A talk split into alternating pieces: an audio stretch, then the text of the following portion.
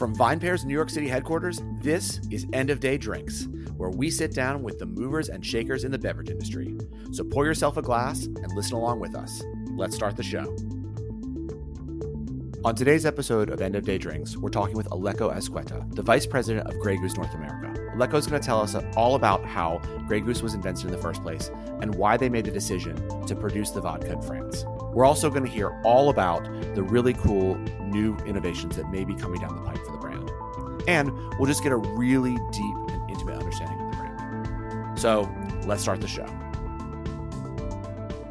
What's up, everybody? I'm VinePair co-founder Adam Teeter, and this is End of Day Drinks. And today I am really thrilled to be joined by the North American head of Grey Goose, Aleco Azqueta. Aleco, what's going on? Hey, Adam, how's it going? Good, man. Thank you so much. Yeah, I'm really excited. And like, you know, it's not just me and you on the, on, on the podcast. As always, I'm joined with a, by uh, members of the VinePair editorial team. First of all, joined by my co-founder of VinePair, Josh. What's up, Josh? Hey, how you doing? Glad to be on one of these finally. I know, seriously. Well, it's the third, so, you know, you only missed the first two. Uh, also joined by uh, VinePair Tastings Director, Keith Beavers. What's going on? And glad to be on here for the first time finally. Yeah. And VinePair staff writer, Tim McCurdy. Last but not least, glad to be here. Yeah, I know you were going to say that. so, so Aleco, I mean, I mean, I was really excited to have you on because I feel like Grey Goose is this brand that is just iconic. So just so you know, I'm not, I'm not, I'm not going to give, uh, you know, a lot of nostalgia in this conversation, but I'll, just a little bit. So for those unfamiliar with how VinePair started, uh, you know, Josh and I co-founded it, you know, in two thousand fourteen, but we actually go way back. We were actually college roommates, and I will never forget. Like, one of the coolest things ever was like when we went and bought what Josh liked to refer to as Mother Goose, which was like the large, the large, the large bottle of Grey Goose. It was always like that thing where you felt like you you really had arrived when you brought Mother Goose to a party, um, or you you know you you drank it with friends, and it's just it was this brand that I feel like for me was one of the first that I really knew as I was you know learning about drinks as like a premium brand. Um, So I'd love if you could start off by just sort of telling us a little about like, how did that happen? You know, how did Grey Goose sort of come out of nowhere and become this brand that is now recognized by so many people as the pinnacle of vodka? Yeah, no, for sure. I'd love to. Uh, so Grey Goose, I mean, it's just it's this phenomenon really. It was founded in nineteen ninety-seven by just an industry legend, uh, Sidney Frank. Uh, you know, for those of you you know, that I've, that I've heard of Sidney. Um, he was kind of this larger than life, you know, personality, just would wear these colorful outfits, always had this like giant cigar in his hand, uh, you know, bon vivant, um, just loved the Epicurean world. And uh, if you remember, like during this time, like in the late nineties, a little bit kind of that, that bling era, uh, right? The economy was soaring, luxury goods were soaring. And uh, we started seeing what we were kind of like luxury vodkas at the time. And Grey Goose was part of a set that, you know, initially you saw like, you know, Belvedere and, and Chopin, and there were some other, you know, um, vodkas that come out, and then a, a lot of others that probably, you know, still aren't, aren't even around to this day. Um, but most of those, you know, vodkas were pretty, were kind of that like Eastern European feel. They might have had the frosted bottle. Um, But it, but there, were, it, it didn't have like all the colors of Grey. I think when you see Grey Goose, it's just so iconic uh, because you have like the warmth coming through the bottle. Uh, it, you know, you look at it like the flying, you know, the flying geese, uh, which we call the flock. So I, I think there's a social aspect to it. Uh, so just like from just the bottle itself, I think was striking. Even Adam, to your point, when you were saying like when you first got, the, you know, that Grey Goose, you know, Magnum, it's like I've arrived. So I think the bottle was really unique. And then what Sidney Frank did, which was, I think it just really like kind of turned the category on its head, is like, you know, I think back when you when you thought vodka, you would think like, oh, Eastern Europe, or that's where vodkas come from. Uh, but Sidney Frank was like, man, all the best things come from France from the from a gastronomical perspective, the, you know, the best wheat, uh, the wines, the cheeses. Um, so he almost did something uh, like, you know, it's almost like blasphemy. I'm going to create a vodka from uh, not just France, Uh, but from the Cognac region of France, uh, which is, you know, it's pretty incredible and uh, and paradigm shifting at the time. and then almost coming out like if it was a wine. So uh, one of the original Grey Goose ads was like this wine rating uh, where, you know, it actually won in these competitions, world's best tasting vodka. And that's how it was marketed. And, you know, initially, and he was also a very generous uh, person. So, you know, we, he would put Grey Goose every time he did like a charity event, uh, you know, with, with, and he would seed it. Uh, and he's like, listen, uh, I don't only want to price it, um, you know, a, a little bit premium. He went and he, he was almost, you know, like ten dollars higher than the nearest competitor at the time. So the brand just started taking off, and then it just, you know, started ingraining itself organically in, in, you know, popular culture, and really just becoming a cultural phenomenon. And I'm very fortunate, um, Adam, because I actually got to work on the brand right when Bacardi purchased it in two thousand four. Um, so I was the, the brand director from oh four to oh eight. Uh, so the brand at this point is, is still a relatively young brand. And now I have this like amazing opportunity to come back to the brand where it has this iconic uh, status in two thousand twenty. Cool. Very cool. Hey man, I have a question. This is Keith, uh, tastings director. Um, is this, I, I don't really know much about vodka. Is this the first French vodka, or is, is it, there always have been, but this is just one of them? Yeah, you know, I think, you know, obviously vodka as being a, you know, a, a grain spirit, uh, you know, I'm sure that, you know, there were others in France, but Grey Goose was really the first one, um, you know, to really, you know, promote France as, as its origin, its sense of place, and particularly, you know, cognac. So yeah, that definitely, I think, very unique to Grey Goose. Cool. Interesting. Very cool. So, all right. So, basically, the brand. So, when did the brand come to Bacardi, and do you know what the decision was? I mean, obviously, it was an explosive brand at the time, but like when the brand came to Bacardi, um, you know, had Bacardi been looking to have a vodka for a while? Do, do you know that backstory a little bit? Like what, um, what went into that decision making process, and sort of how the brand evolved once it came to Bacardi? Yeah, for sure. So. For sure, Bacardi was, you know, looking for a vodka. I think, you know, and when you look at the spirits industry in general, uh, you know, a lot of the big players, us naturally being one of them, you know, you're, you're looking to have a representative across, you know, multiple categories. And in fact, mm-hmm. when I started at Bacardi, we had just purchased uh, Dewar's whiskey and uh, and Bombay Sapphire as a result of the Diageo merger uh, that took place. So now, you know, we had the rum, we had we had our gin, we had our scotch, but you know, vodka was, was just this huge category, and, and we still had a void. Uh, and and really, when I, I I remember clear, like when we were able to to work the deal out, you know, with Sidney Frank, it was it was just like, you know, this is like the absolute perfect fit. Um, you know, one, Sidney Frank is a family company, Bacardi's a family mm-hmm. company, uh, integrated very well, but then we also have a very premium portfolio.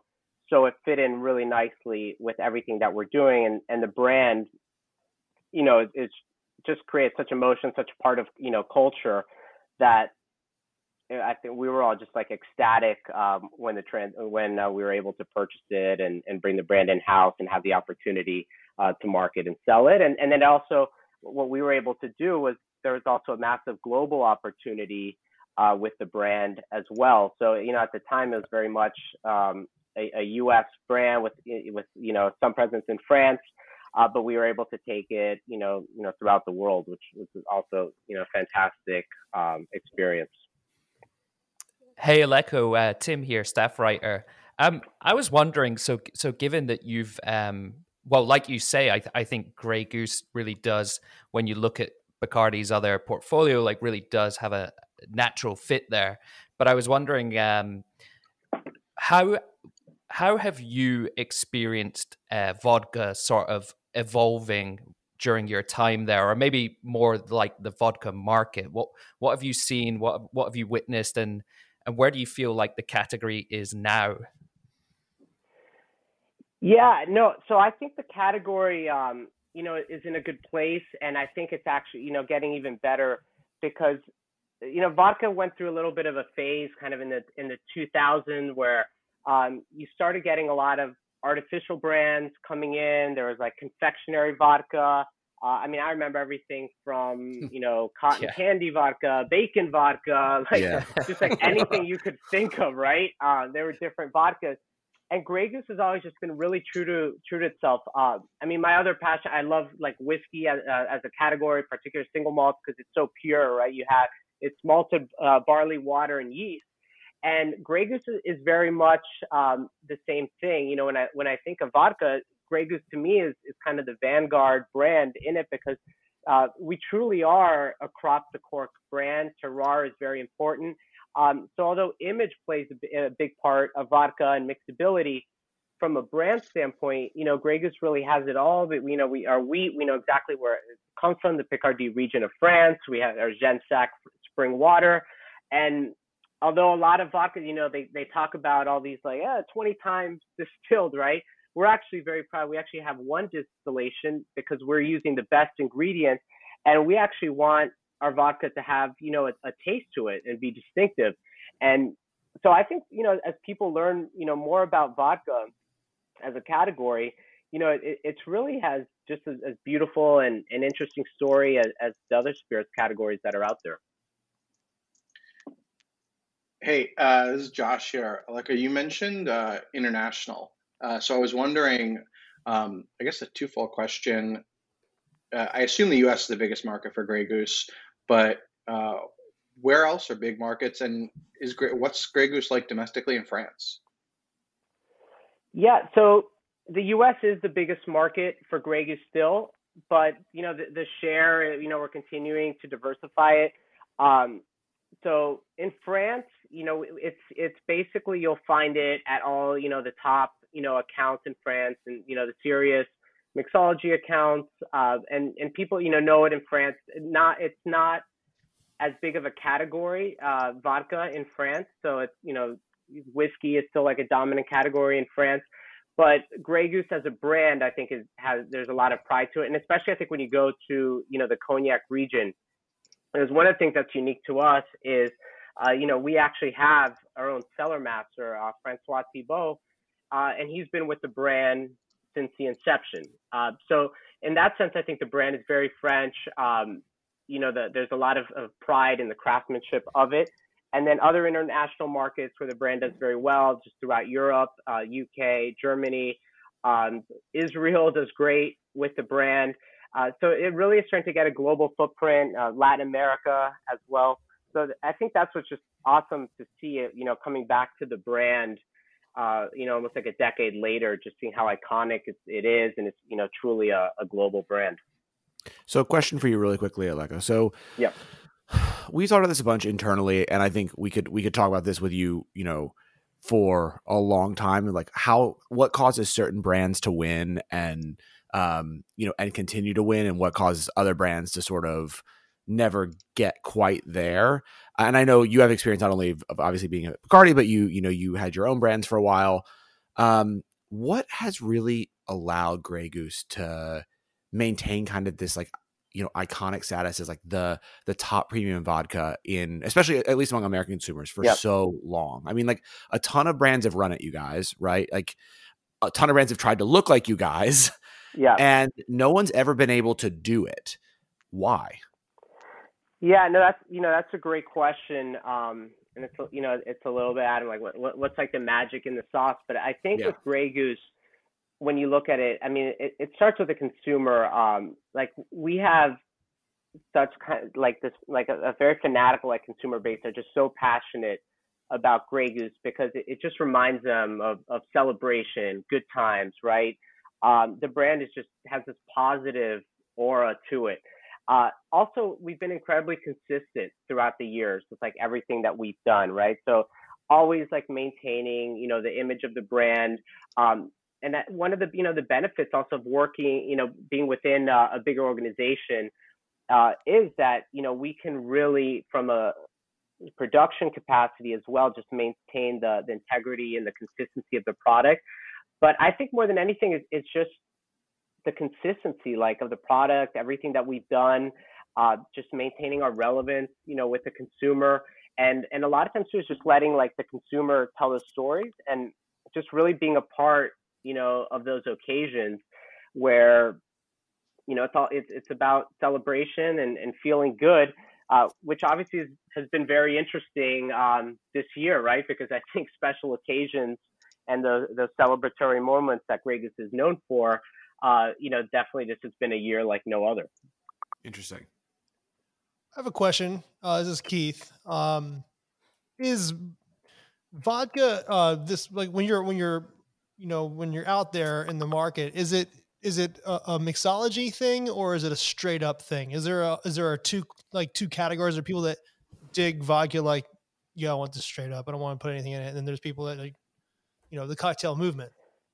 Yeah, no, that's a great question. Um, I think it's why, you know, obviously it's such a massive category because you kind of play in, in both sides. But I think with um, when you get into a brand like Grey Goose, where, you know, the people that consume it, you know, they really care about, you know, what is uh, either if it's a cocktail, you know, what is the base ingredient, or if you're drinking it on its own, right? So you, you have uh, like the martini aficionados, uh, they'll even be, you know, putting the thermometer in their martini to, you know, to make sure it's, you know, the temperature that they want.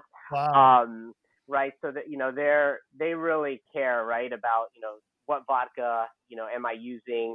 Uh, and, and again, the purity of it. And, and I think with Grey Goose, like I mentioned before, it's also, it has a, a certain taste to it. It's unique. But I think there is, um, this misconception that, hey, all vodkas are the same. Right. Mm-hmm. But, It, it really depends on, you know, on how, you know, how it's made, the, the taste profile of it.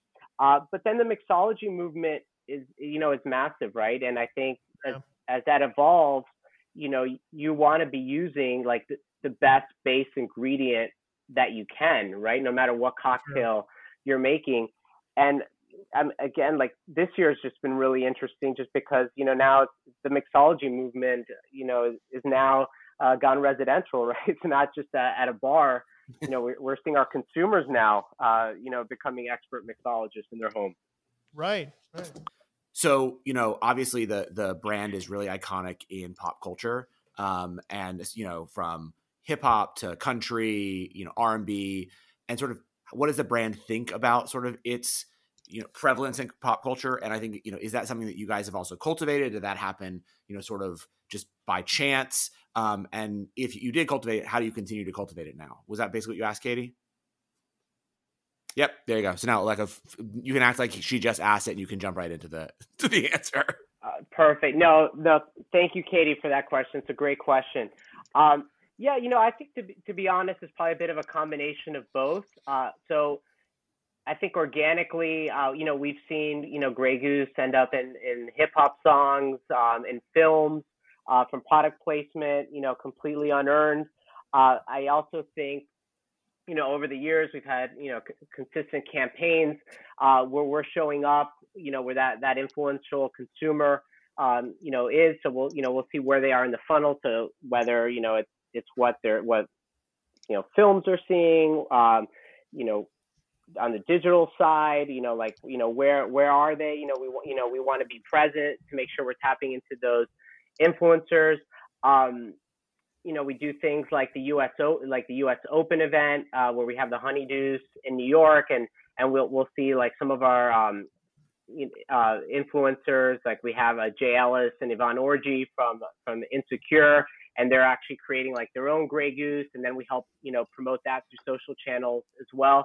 So I really think it's like a combination. Uh, you know, to be honest with you, I think the way the brand is positioned, uh, we've also been very active, you know, historically in film, uh, you know, sp- sponsoring, you know, a lot of uh, like the Vanity Fair Oscar party, for example. And I, and I think things like this, driven by the, you know, the P R, uh, has kind of led, you know, to that whole iconic stat, uh, status and, and just like the cultural phenomenon that, that Grey Goose is. Hey, Aleco, this is Josh again. Uh, I was actually about to ask about the Honey Deuce. Um, the last time I was at the U S Open, I was not of drinking age. Um, growing up in New York, you know, it was something that was awesome to do in the summer, end of summer. Um, how, how did that come about? Um, you know, I really don't know the history at all. Was that a, a, a vodka-based drink that was served at the Open before you guys came in, or is that something you created together? Uh, I'm just really interested in how that came to be such a signature thing for the brand. Yeah, no, Josh, um, so you're talking to the right person, because I, I can tell you exactly how it was created, uh, and it's it's going on to fifteen years already, which is amazing. So uh, there was a, a gentleman by the name of uh, Nick Matone that helped us uh, create it, and really the Genesis for the Kaku obviously wanted something delicious, something that we could feature Grey Goose, but we're like, how do we get this to actually, uh, you know, tie back to the whole tennis experience? Uh, and so that's where like the melon balls, you know, came in, so that, you know, they actually looked like tennis balls. And really the idea was to almost to create like what the mint julep became for the Kentucky Derby. And it, it really is, it's just been a phenomenon. Like if you go on Instagram, like hashtag Honey Deuce and find it, you'll see like just thousands of pictures, to the point I'm like, I don't think a U S Open experience these days is complete uh, without having a Grey Goose Honey Deuce. And this year, you know, because of uh, obviously the COVID restrictions and the U S Open was virtual, you know, we were starting like, well, how do we still like maintain this tradition? And lo and behold, like the one thing that COVID did for the spirits industry was really accelerate the e-com component. Uh, and we were able to, you know, to partner um, with different e-com groups to actually create the Grey Goose Honey Deuce kit, and people could order that to their home and actually at least have the closest thing to their U S Open experience uh, at home that they used to have on site. That's really interesting. Um, so question for you, Aleco. I mean, like, so obviously I, I, I know you're a fan of VinePair, which I, I'm very thankful for and appreciate. So you may be aware of this, but it would not be a VinePair editorial meeting if we didn't talk about hard seltzer. And so my question for you is, how has hard seltzer impacted the vodka category? Um, or how have you seen it? And due to hard seltzer's meteoric rise, has Grey Goose considered, you know, R T Ds or or things of that nature f- for the future? I mean, I know I've only I've yeah. seen it a few times now recently with, you know, other brands, but Grey Goose being so premium, I'm curious if you've considered it too. Yeah, no, uh, thanks for that question, Adam. So, I mean, obviously, like, like probably like every major liquor company, right? We have kind of like a robust pipeline of, of innovation ideas uh, that we look at. I think when uh, when you talk about hard seltzer, we we usually refer to them as like the R T D category or, or ready to drink. Mm-hmm. Uh, and, and I think it's really tapping, you know, into that trend, just just a convenience, um, you know, just people looking, you know, for, for a different alternative. Uh, a lot of the research that we see, it really steals a lot of share uh, from beer. Uh, but it does, there's no doubt, like to your point, that it also increases uh, the occasions or the penetrations of, of brands. So within our company, you know, Bacardi, for example, launched an R T D and it's been incredibly successful. And the Bacardi R T D, what's unique is it's actually rum-based versus malt-based. So, you know, we, we don't have any plans for, for a Grey Goose R T D. Um, you know, again, I would never say never, but mm-hmm. I do think whatever we did, because just being Grey Goose, you know, we would have to do something, um, you know, that was in line with, with Grey Goose itself, with what people come to expect, you know, from the Grey Goose experience. Uh, but yeah, it's, I mean, and I think even now, like, again, with COVID, um, you know, the R T D has taken off even more just because, you know, you have your cocktail, you know, in a can already. You don't have to like worry about preparing it, having someone else prepare for you. Uh, so it, it really is, you know, just a, a massive um, phenomenon that's going on right now in the industry. Yeah, totally. And can I follow on with um, something sort of semi-related, but also not for that? So, you know, obviously hard seltzer has been this incredible trend over the past few years. But I think when we typically look at drinks trends, uh, we see those as as kind of being born out of uh, like on-premise experiences, um, kind of across the board. And given that we were really kind of robbed from robbed of that for the most part of, of twenty twenty, Aleco, I was wondering what you think we can expect to see in terms of drinks trends uh, in twenty twenty-one, um, maybe within vodka or or even without, just given your experience. Yeah. Yeah, no, I mean, I'll be honest, I, I'm a, I'm a very optimistic person, so I'm actually very excited about some of the trends that I think are going to come out of this. Uh, so first and foremost, you know, one of the things that's, that's really interesting is that I, I feel like what we call it the home premise, like internally now, because it, it's almost like you take the off premise, the on premise, but now there's like this whole new avenue, which is the home premise, where it's the rise of uh, of the home bartender or the home mixologist. So now you have people like, you know, making old fashions, Negronis uh, at home. So I think now when the on-premise does open up, when people go to the on-premise, they're going to be looking now just like for a kind of a next level uh, type of experience with cocktail making. So I think that's going to be uh, one thing. Uh, one thing that we've seen too come out of it is the whole rise of uh, what we call Togo cocktails, right? Where we know mm-hmm. how people now are like ordering food delivery, uh, but a lot of these higher end restaurants um, are also ha- you know, having cocktails uh, that you have the opportunity to have cocktails delivered to your home. So I think that, you know, that's going to be a massive trend. And then I think the other trend that we're seeing is this kind of mindful drinking movement, like lower A B V, uh, spritzes. And I think, you know, I think as people are just a little bit more conscious, you know, of what they're, of what they're consuming, uh, I think that also is going to carry over to spirits. But I, I do think people are, are going to continue, you know, to go for quality. Um, and, and I think that really positions uh, Grey Goose well for, for F Y twenty-one. So like a, what, what cocktails do you guys see or do you think are, are going to be made more at home moving forward? Or what cocktails, especially with Grey Goose, are people embracing? Is it, you know, just Grey Goose with, you know, tonic or some other mixer? Or are you seeing people get more, a little bit fancier, making, you know, Grey Goose martinis? Or I'm curious, and, and what are you guys kind of circling around in terms of cocktails? Because Honey Deuce is great, but, you know, I, I would assume most consumers aren't making that at home. Yeah, you know, I think it really depends a lot on the occasion, and that's what's great mm-hmm. about Grey Goose, that, you know, it, it's not limited to be like an after-dinner cocktail or an aperitivo. I, I think it can play in a lot of different occasions. Um, so, for example, you know, this past holiday, you know, we teamed up um, with uh, one of these you know, cocktail delivery companies and created a, a Grey Goose holiday punch kit that actually, you know, arrived at your house. Uh, this cocktail courier, you could create your own holiday punch, which was great.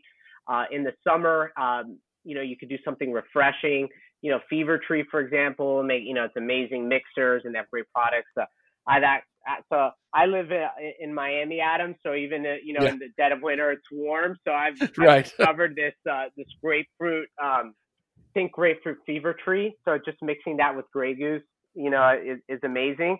Uh, and then you have, you know, as we were talking about earlier, your purists that, you know, they, they really just want the, you know, their Grey Goose martini, um, and they're like maniacal about, you know, how they want it prepared for them. So I, I think that's what, that's why vodka just has, you know, there's so much opportunity for it. It's such a massive category. It just, it can really play in, you know, every occasion that there is. Sure. And are you, are you finding like, are you finding more, so I mean, there used to be obviously this movement among bartenders, I don't know, maybe five years ago where we'd hear like bartenders be like, oh, like I don't put, I don't use vodka for cocktails. You know, are you seeing that change? I feel like I'm seeing a lot more vodka cocktails, especially like the high end, vo- you know, cocktail places on the list than I used to.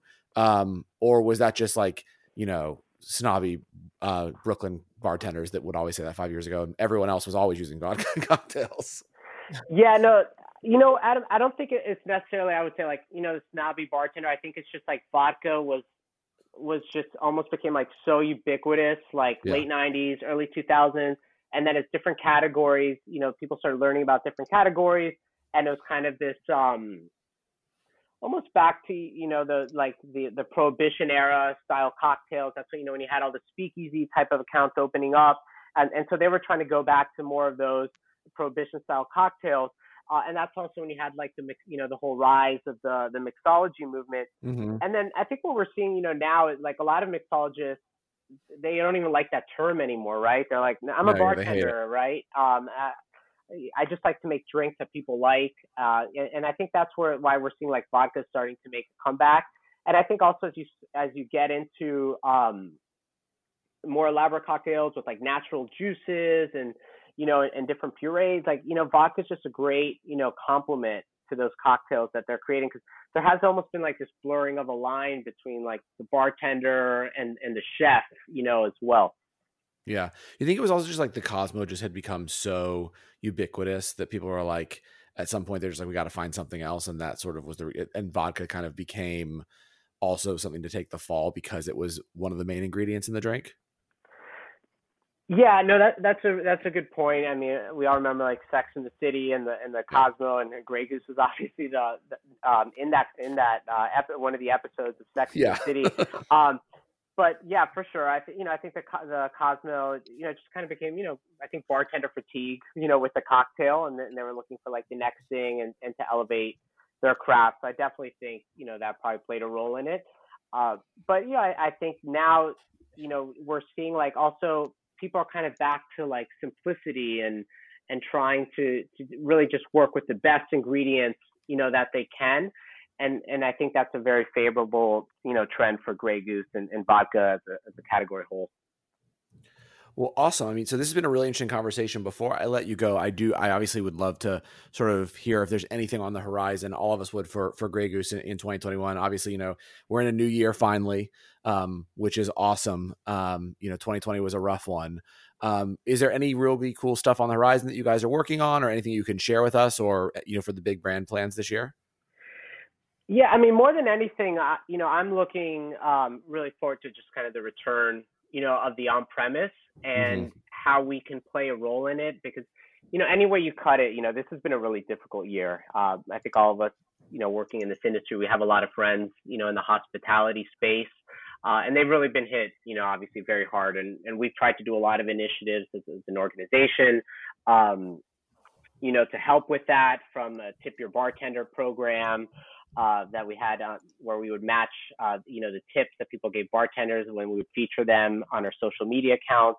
Uh, you know, also from just from, a, you know, you know, basically, I, I think just people wanting, you know, also to get back and experience the on-premise. So one of the trends I'm really looking forward to is, I think, this whole concept of like alfresco, um, you know, cocktail and dining. So I, I, I'm really excited to be a part of that, like creating like these like refreshing, Uh, you know, really playing a role in these like spritz style cocktails uh, that are refreshing uh, and, and really tie in well to the whole outdoor experience, which I, I think will be a big trend, especially, you know, going to spring and summer of next year.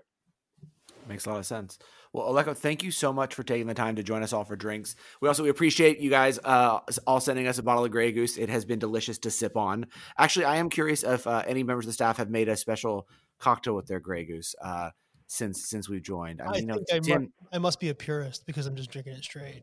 Tim? Well, I went for a miniature martini just because it's it's not quite that time of, of afternoon yet, but, you know, it helped. It was lovely. Josh, what did what'd you make, man? So my bar is pretty bare right now, and uh, I was rushing home uh, to get here on time, and uh, I got to say it's delicious. I took a lemon spindrift, put it in my uh, Gold Room Cocktail Kingdom tumbler, some ice, and some Grey Goose, and it's a it's a very tasty, refreshing drink. I dig it. Well, I actually made a Cosmopolitan. Am I, oh, wow. I felt like I had to. I was like, you know, I was feeling nostalgic, and it it is a delicious drink that I think everyone just got sick of, but is actually going to make a comeback, I think, because it's really quite good. Listen, it's a great listen, drink. I, Adam, I agree with you. Uh, I mean, we, hey, we have Top Gun coming back this summer. You know, oh, wouldn't wow. surprise me to, to see like a, a retro, uh, you know, Cosmo make a comeback. I gotta say, I think it's going Top to. Gun can come back. In the yeah, exactly. Well, Aleco, thank you so much again for joining us. This has been really, really uh, awesome to get to know you and the brand. We really appreciate it. And uh, yeah, have a great twenty twenty-one. Likewise. Like, thanks, everyone. Appreciate it. Thanks, Aleco. Thank you. Thanks. Well, thanks for listening to this week's episode of E O D Drinks. If you've enjoyed this program, please leave us a rating or a review wherever you get your podcasts. It really helps other people discover the show. And tell your friends. We want as many people as possible listening to this amazing program. And now for the credits. End of Day Drinks is recorded live in New York City at VinePair's headquarters.